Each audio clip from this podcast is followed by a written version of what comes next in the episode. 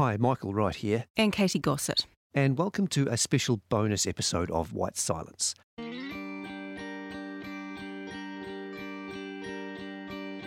This episode is a bit different.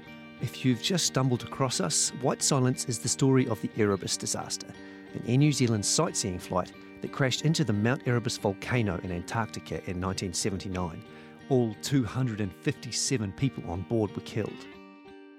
To mark the 40th anniversary, we've told the story of this tragedy and its painful aftermath in a six part series. You don't have to have heard that to understand what we're doing here, but it will help. White Silence came out nearly three weeks ago, and we've had a great response from listeners since then.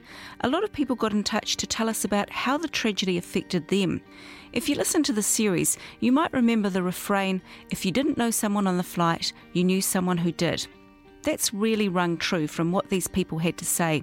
Like Air New Zealand staff who talked of getting back in the air.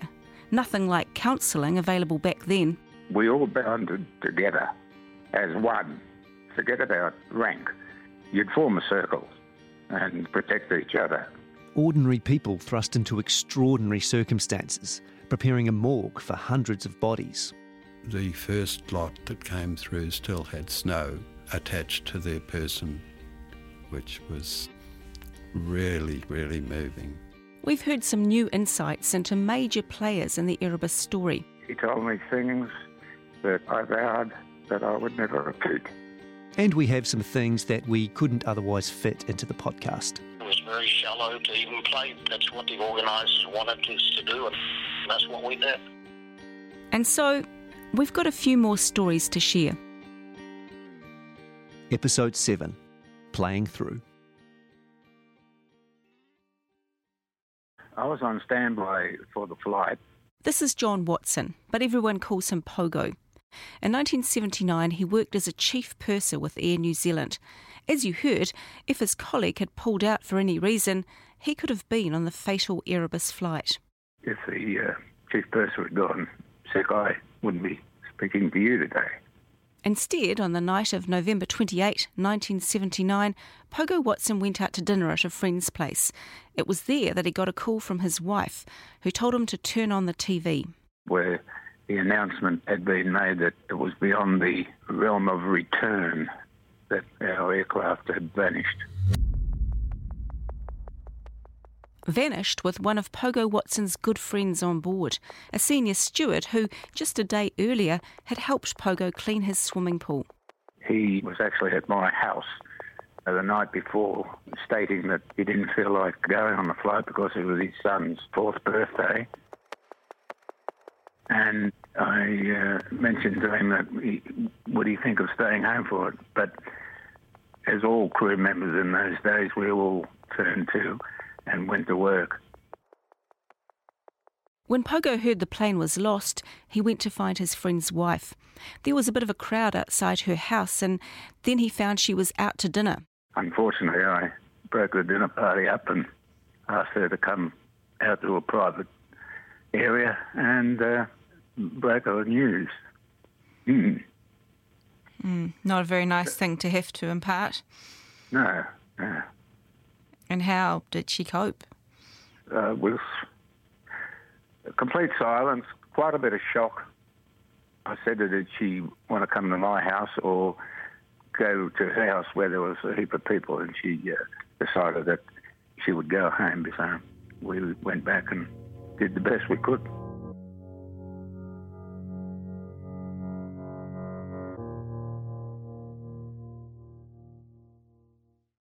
So my name is Annie, and I was ground staff for Air New Zealand, based at Auckland International Airport on the 28th of November 1979. That day was a pretty regular one for Annie. She had a 2 to 10 evening shift working in the documents department underneath the airport. At one point, she went up to get some files from the check in area and headed back downstairs. It would have been about 5 in the afternoon and there was a policeman there.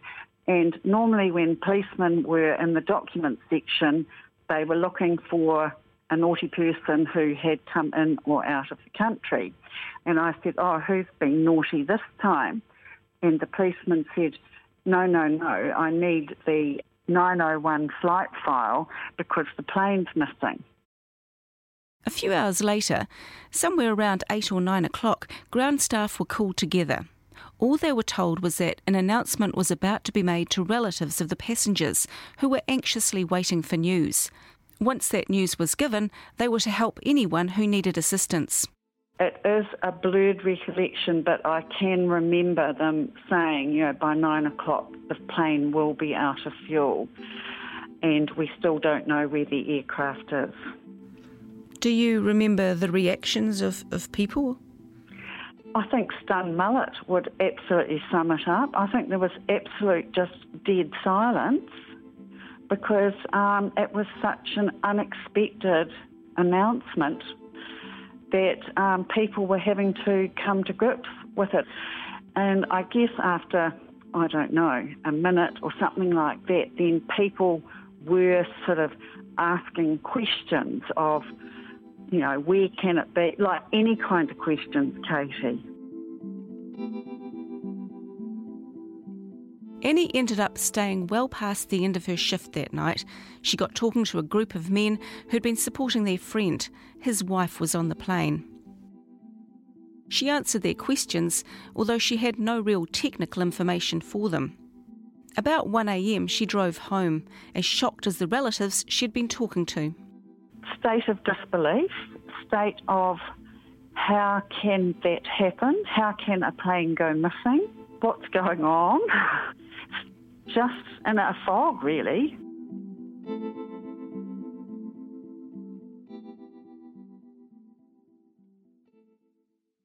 Like we said earlier, Air New Zealand staff saw themselves as a family, one that had lost 20 of its own in a single day. Pogo Watson again. We all bounded together as one. Forget about rank. You'd form a circle and protect each other. Because staff just had to get on with it. Two days after the crash, Pogo Watson was back on a flight. One of the cabin crew with him had lost a brother at Erebus, but insisted he could carry on. It was business as usual, with a few differences. On some flights, newspapers that carried stories on the crash weren't handed out in the cabin. But yeah, it, it didn't stop other passengers bringing on their own newspapers, etc. But it was a, a confusing and uh, questionable time for us all, where uh, aftermath of that, why and how, and and uh, questions being asked. Most passengers were pretty good, Pogo said, supportive, respectful, but there were a few who went the other way. Clowns, Pogo called them. Do you know anything about Erebus? What do you think about it? You blokes don't know what you're doing. Things like that, you know, unprofessional remarks. But that was very, very, very, very little. One of the stewards down the back, uh, senior, was going to pull a passenger out of his seat, but luckily, with the help of everybody, that was quickly diffused. Pogo Watson knew Jim Collins, who'd captained the Erebus flight. He'd flown with him a lot and considered him one of the top five pilots in the company to fly with. His general approach to his uh, cabin crew, for a start, his professionalism, his manners, he treated cabin crew exactly as he treated his first officers and flight engineers in those days. An absolute gentleman. One always felt safe knowing that uh, a person like Jim Collins was behind the uh, controls. And I have uh, no doubt about his uh, capabilities and his decisions on that particular flight. Air New Zealand staff stood by their captain. They tried to help each other too with a new support group for bereaved family members. But they were warned that if they felt they were getting too close to the families, they should pull out. I did it for two years. In the end, I, uh, oh, excuse me. I felt it uh, was taking too much effect. Yeah, it was hard. Yeah, very hard. Because I still had in uh, my mind, as I do today, that if uh, the chief person had got sick, I, I wouldn't be, uh, well, I guess, in this lucky position today.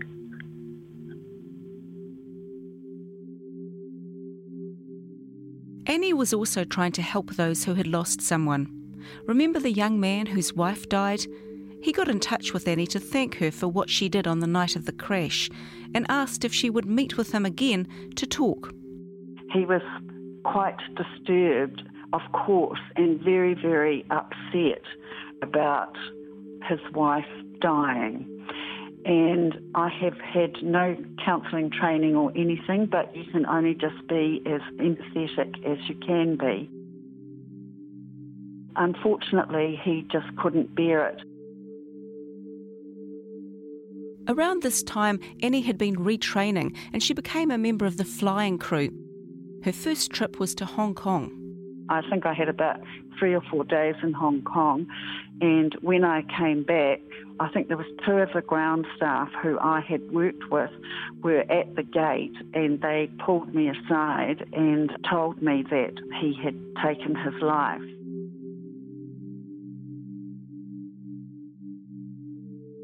Were you given any help with that experience, having been Don't become? silly. Back in those days, counselling was a new word. Um, it didn't even exist.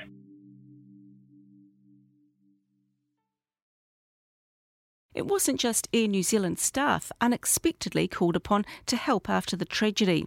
Our executive producer, Justin Gregory, recorded this interview with a former police officer. In 1979, George Vlasic had been a carpenter for 23 years with the same company. He was 39 and he was thinking about a change. So a neighbour suggested he apply for a job at the Auckland Police Station, mounting court exhibits and maintaining police stations, doing housing repairs, and that kind of thing. And as it turned out, also helping the police with forced entry to premises. But also to go back and do the repairs um, to the satisfaction of the landowner. George had the right skills, plus he had a clean record, so he got the job, and he was sworn in as a Regulation 24 police officer. He was now Constable Vlasic. Just three weeks in, though, his new job changed. The bodies of the Erebus victims were coming home, and the mortuary up at the Auckland School of Medicine needed to be able to take them all. I was to go up to the what I would call the School of Medicine. I don't like it to refer it to the mortuary, but it was what I will always hopefully call the School of Medicine to ascertain what was required to accept the souls that were going to be returned. We realised that there were insufficient bodyboards, for example. So, yes, we designed and built uh, 150 bodyboards out of what I would say high density custom wood. We also had to build extra shelving in those refrigerated areas. The team also put screens up over the windows to prevent anyone seeing in or worse, taking any photos. And so for three weeks, George and his teammates laboured to get the boards ready as well as constructing clothing racks to hang Air New Zealand uniforms on. Matching the uniforms to the souls helped to identify the crew.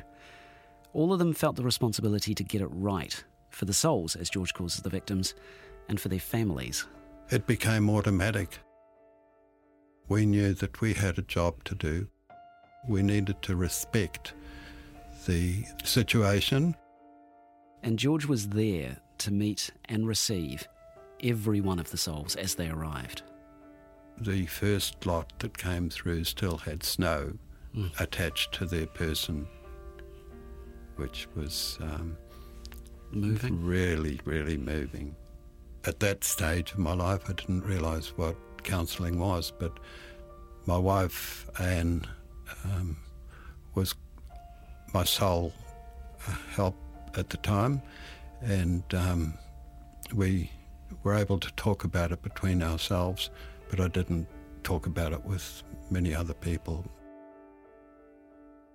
Most of the team he worked with knew or knew of someone who was on flight TE 901, so they tried to view the work positively, that they were part of a long chain of people caring for these souls. But some days George just couldn't manage it, especially when he recognised someone. I recognised um, the captain and also the hostess, and um, I'd prefer sort of not to go into further detail Of of, what was seen. George says he's an emotional man. The work he did with the Erebus souls has stayed with him to this day. It took me about two to three years to be able to go to the Waikumete Cemetery, uh, to be s- sitting down and saying sorry. It was really, and my wife accompanied me, and um, we just held hands. George isn't sure he can let the Erebus disaster go, and he doesn't even know if he really wants to. Again, it's about respect for him. And above all, he wants the families of all the souls he cared for to know one thing in particular their loved ones were, at all times, treated like they were family. From the arrival at Auckland to the departure at the cemetery, they were treated with total dignity.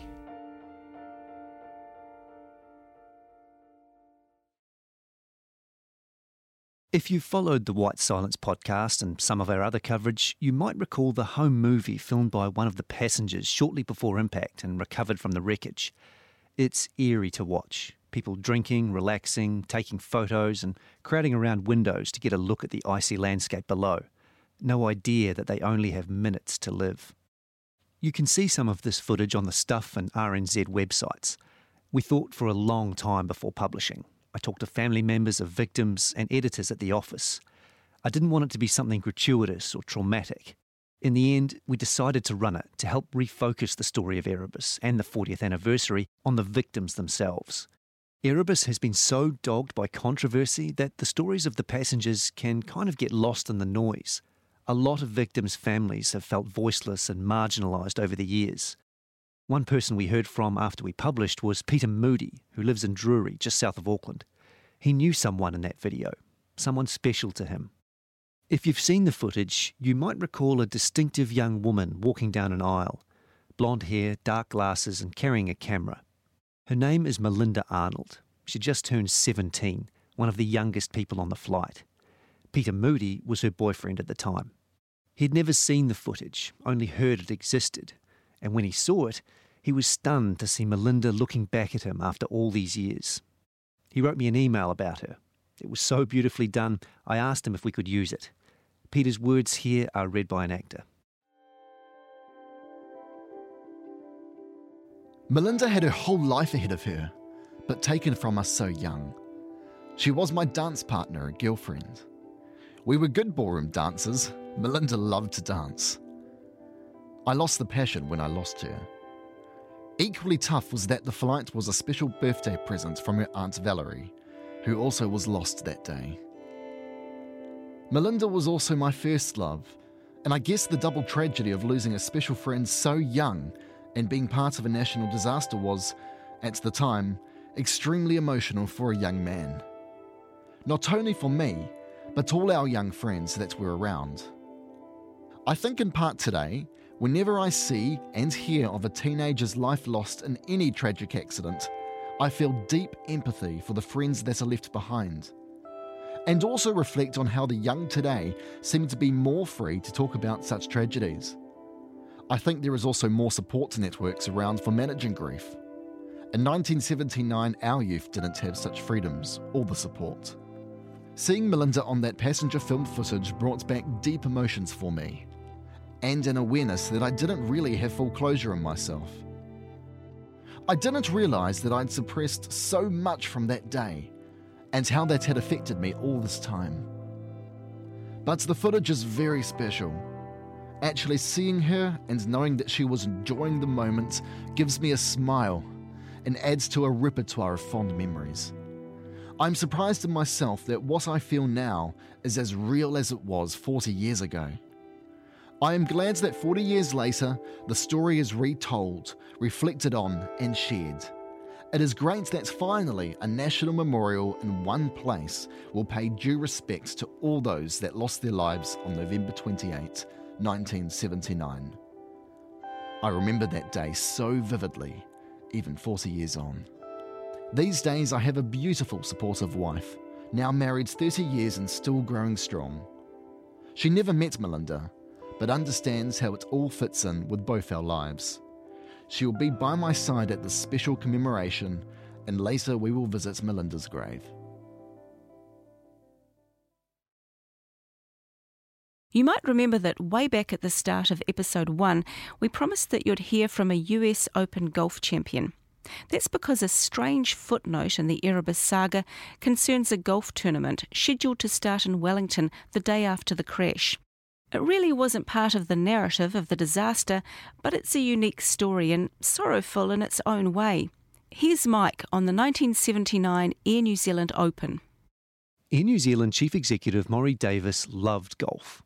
He played so much, he even crossed paths with Peter Mahon a couple of times. The judge was a decent golfer himself. Davis once said they got on pretty well after their first match. Mahon apparently didn't remember it, but Davis was sure. They had a few drinks in the clubhouse, he said, and organised another game. This was years before Erebus. The reason I'm telling you this is because Morrie Davis's love of golf played an unlikely role in the aftermath of the Erebus disaster. On the day of the crash, November 28, 1979, Davis was on the course, but he was working in a way. Starting in 1978, Air New Zealand sponsored a professional golf tournament, the Air New Zealand Open. It was Davis's brainchild, and the airline spent a ton of money on it, hundreds of thousands of dollars. Here's former tournament organiser Paul Gleeson. It was bigger than the New Zealand Open in prize money. It was bigger as far as attracting international players.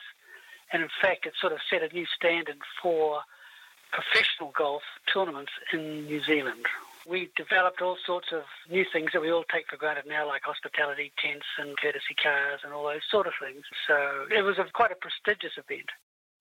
Prestigious enough that in 1978, no less than Arnold Palmer, one of the greatest and most popular golfers ever, came to New Zealand to play the Air New Zealand Open. He made a charge on the Sunday and finished third, a few shots behind the winner, Bob Charles. In 1979, an arguably stronger field was assembled, there were major winners like the Americans Gene Littler and Billy Casper, and the Aussies Peter Thomson and David Graham, and a Kiwi amateur playing his first tournament as a pro named Frank Nobilo. The tournament, now called the Air New Zealand Shell Open, was due to start on Thursday, November 29, at the Royal Wellington Golf Course at Heretaunga in Upper Hutt. On Wednesday, November 28, there was a Pro Am tournament. That's where Morrie Davis was that day. His playing partner was David Graham, Graham was the big draw card that year. He was fresh off a major win in the PGA Championship and would win the US Open a couple of years later. On the flagstick. You'll see him make this little putt now for a par, a round of 67, 7 under for the championship. David Graham had won. Graham, long retired and now living in the US, clearly remembers when news about the Antarctic flight filtered through. He was on the golf course and I was on the golf course. We got wind of the a crash. Obviously, he left. The timing here is a little bit hazy.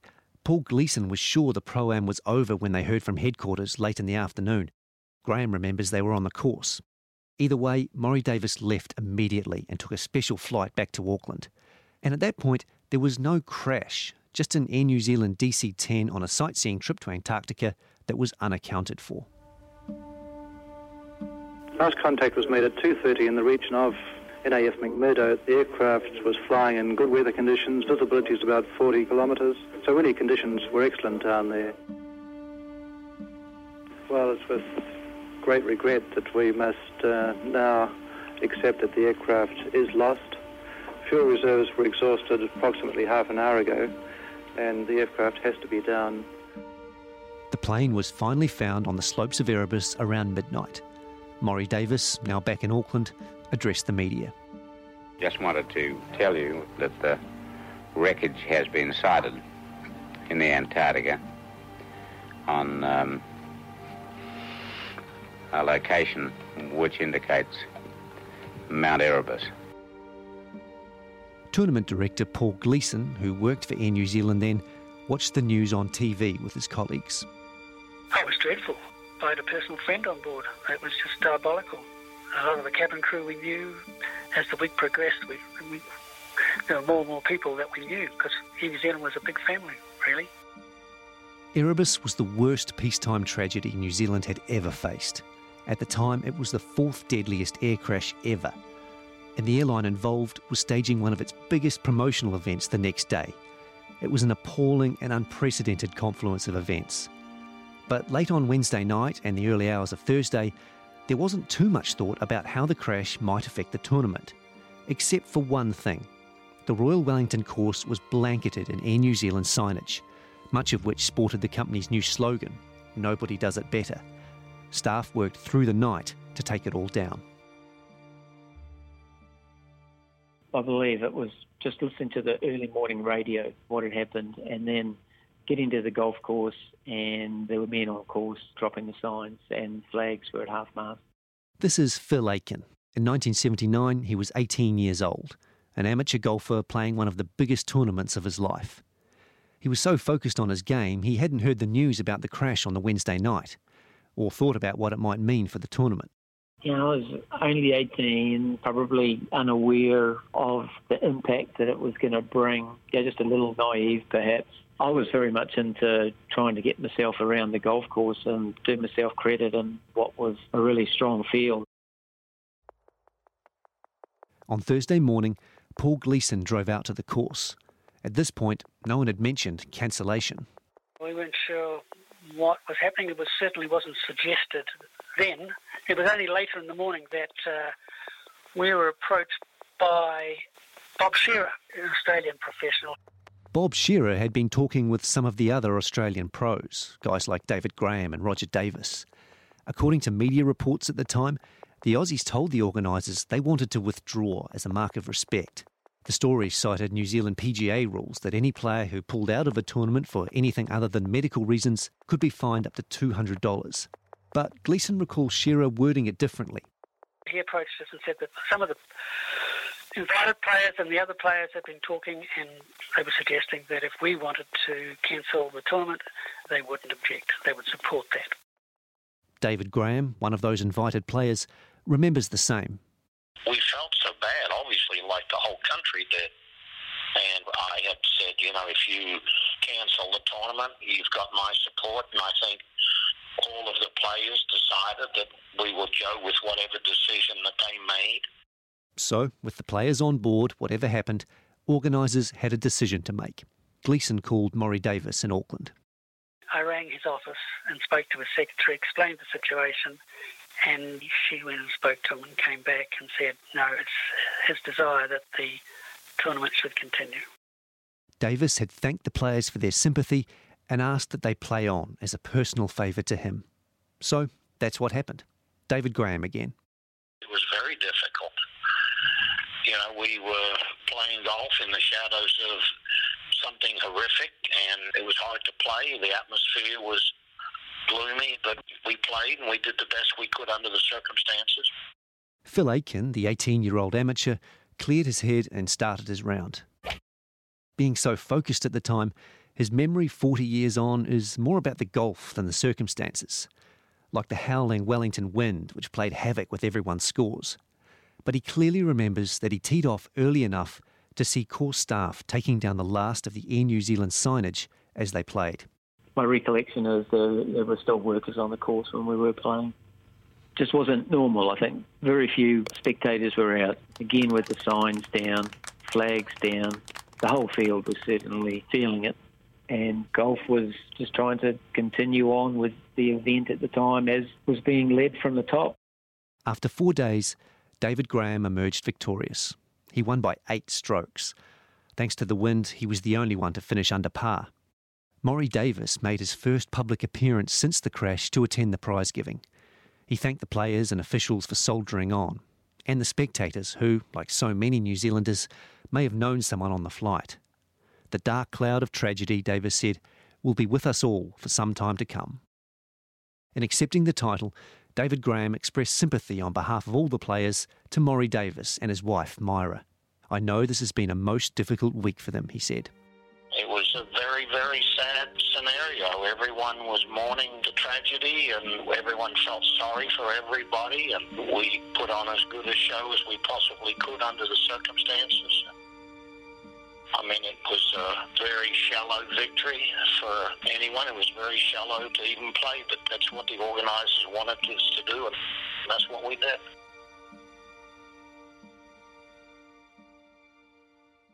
Morrie Davis was central to the story of the 1979 Air New Zealand Open and, of course, the Erebus story as a whole. One thing you always feel as a journalist is that you want to give each side a fair go when you tell a story.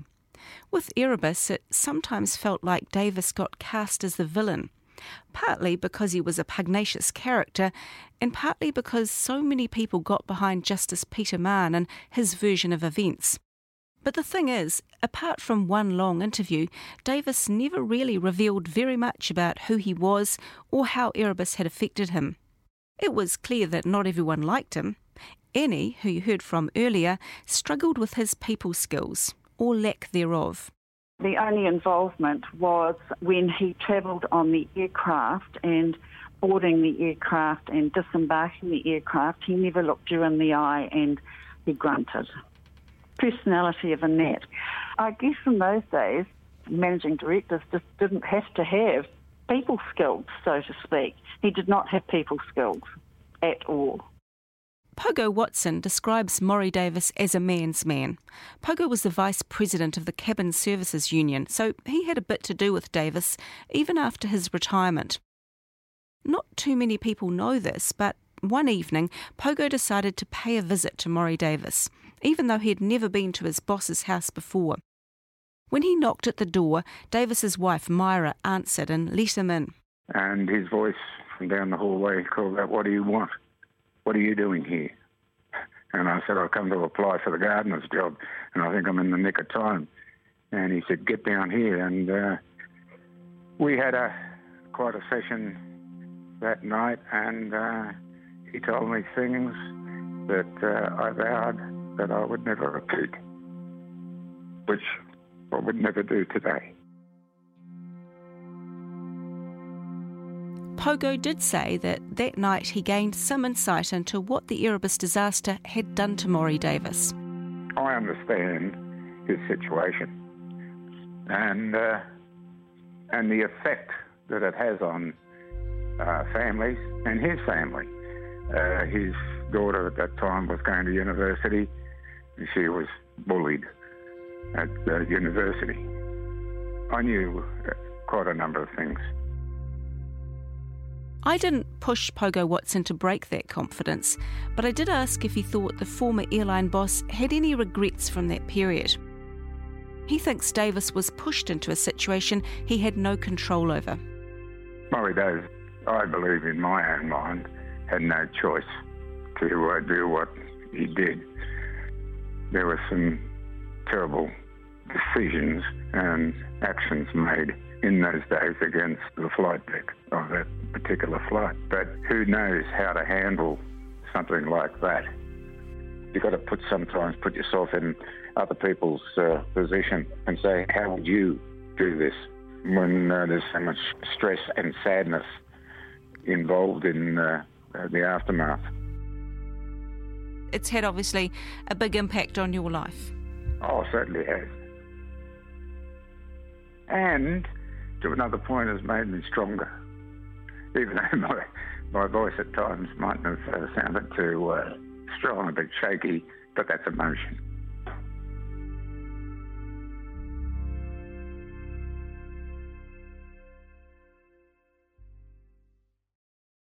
And so that's it for now. We've learned a lot as we've made this podcast, and we made a couple of mistakes along the way. If you listened to episode two, The Caravan, in the day or two after it was released, you might have heard a couple of small errors that have since been corrected.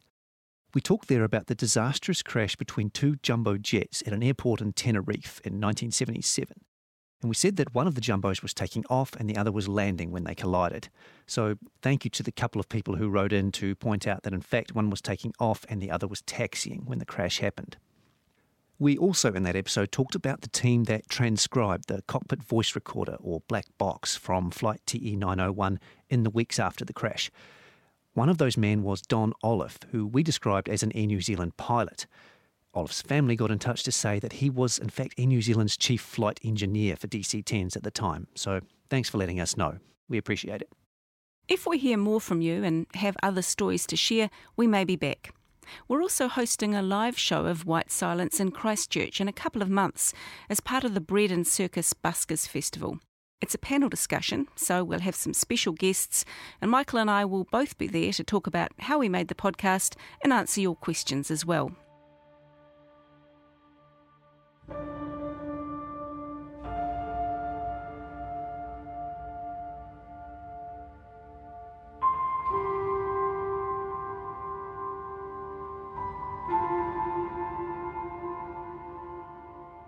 This has been a fascinating and moving project to work on, and for me, it's filled in a gap I didn't quite realise was there. As someone whose family had a friend on board the flight, it's clarified a story that was there in the background of my childhood, but that I was too young to understand. As we said at the start, the story touched so many people across the country, and it's been a real privilege to hear some of those stories in this episode and to share them with another whole generation of New Zealanders. Because one of the things we've learned is that a lot of people, especially those of us who weren't born or were very young when all of this happened, don't know very much about Erebus. It's been so fraught for so long, it's kind of become buried, something that's too hard or too far in the past to talk about. So, if you take anything from White Silence, I hope it's a deeper understanding of what happened. We aren't very good at dealing with tragedies in New Zealand, especially when there's a question of blame. And if we're going to get any better, we need to start looking differently at our worst ever disaster. It's been a blight on our history for 40 years, and it would be great if that started to change. Hopefully, White Silence has done that for you. Thanks for listening.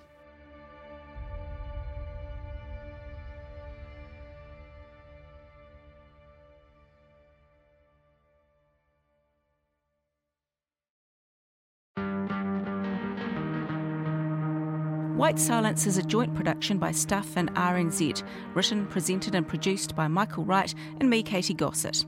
Our executive producers are Justin Gregory and Tim Watkin for RNZ, and for Stuff, Carol Hirschfeld, Keith Lynch, John Hartevelt, Carmela Hayman, and Adam Dudding also helped produce this podcast. This episode was engineered by Alex Harmer and included audio from Ngā Taonga Sound and Vision. You can subscribe to the full seven part series at Apple Podcasts, Spotify, and other podcast providers. You can also go to the Stuff and RNZ homepages to listen or get details on how to subscribe.